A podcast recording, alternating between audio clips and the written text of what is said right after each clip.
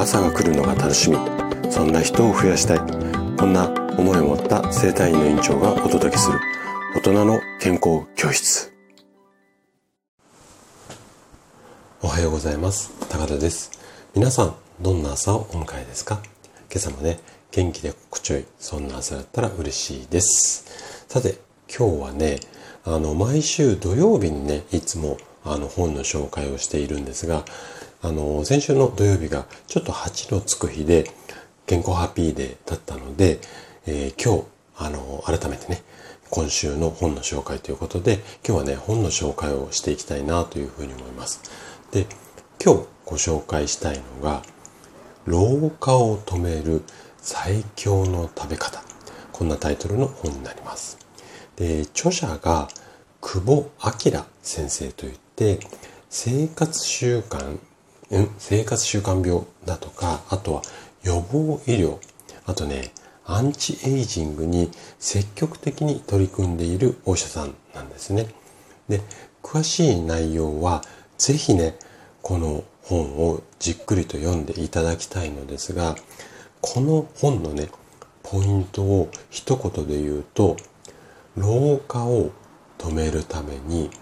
10日、砂糖の糖に化学の化ですね。糖化を防ぎましょうということなんですよ。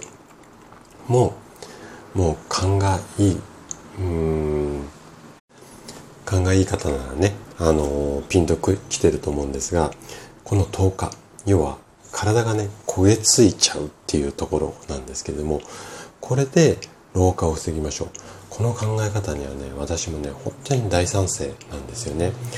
で今はかなり意識した食事をしないと知らず知らずのうちに透過していたというような、まあ、時代、うん、要はそういうものばっかりがいっぱい売ってますよっていう、まあ、そんな時代なのでだからこそぜひね今日紹介する本を読んでいただきたいんですよ。でねこちらの本は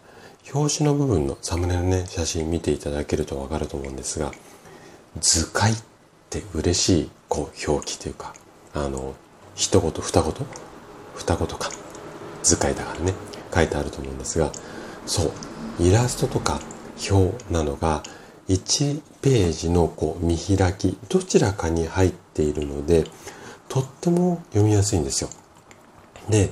文章も難しい表現は使わずにとっても分かりやすい。まあどんな内容のことが書かれているのか、ちょっとね、目次の部分を紹介したいというふうに思います。で、この本ね、4章構成からできているんですが、まず第1章が、あなたの体、もしかして透過してませんか？っていうタイトルです。で、第2章が、透過を放っておくと、老化も病気も加速する。で、第3章が、血糖値を抑えて糖化を防ぐ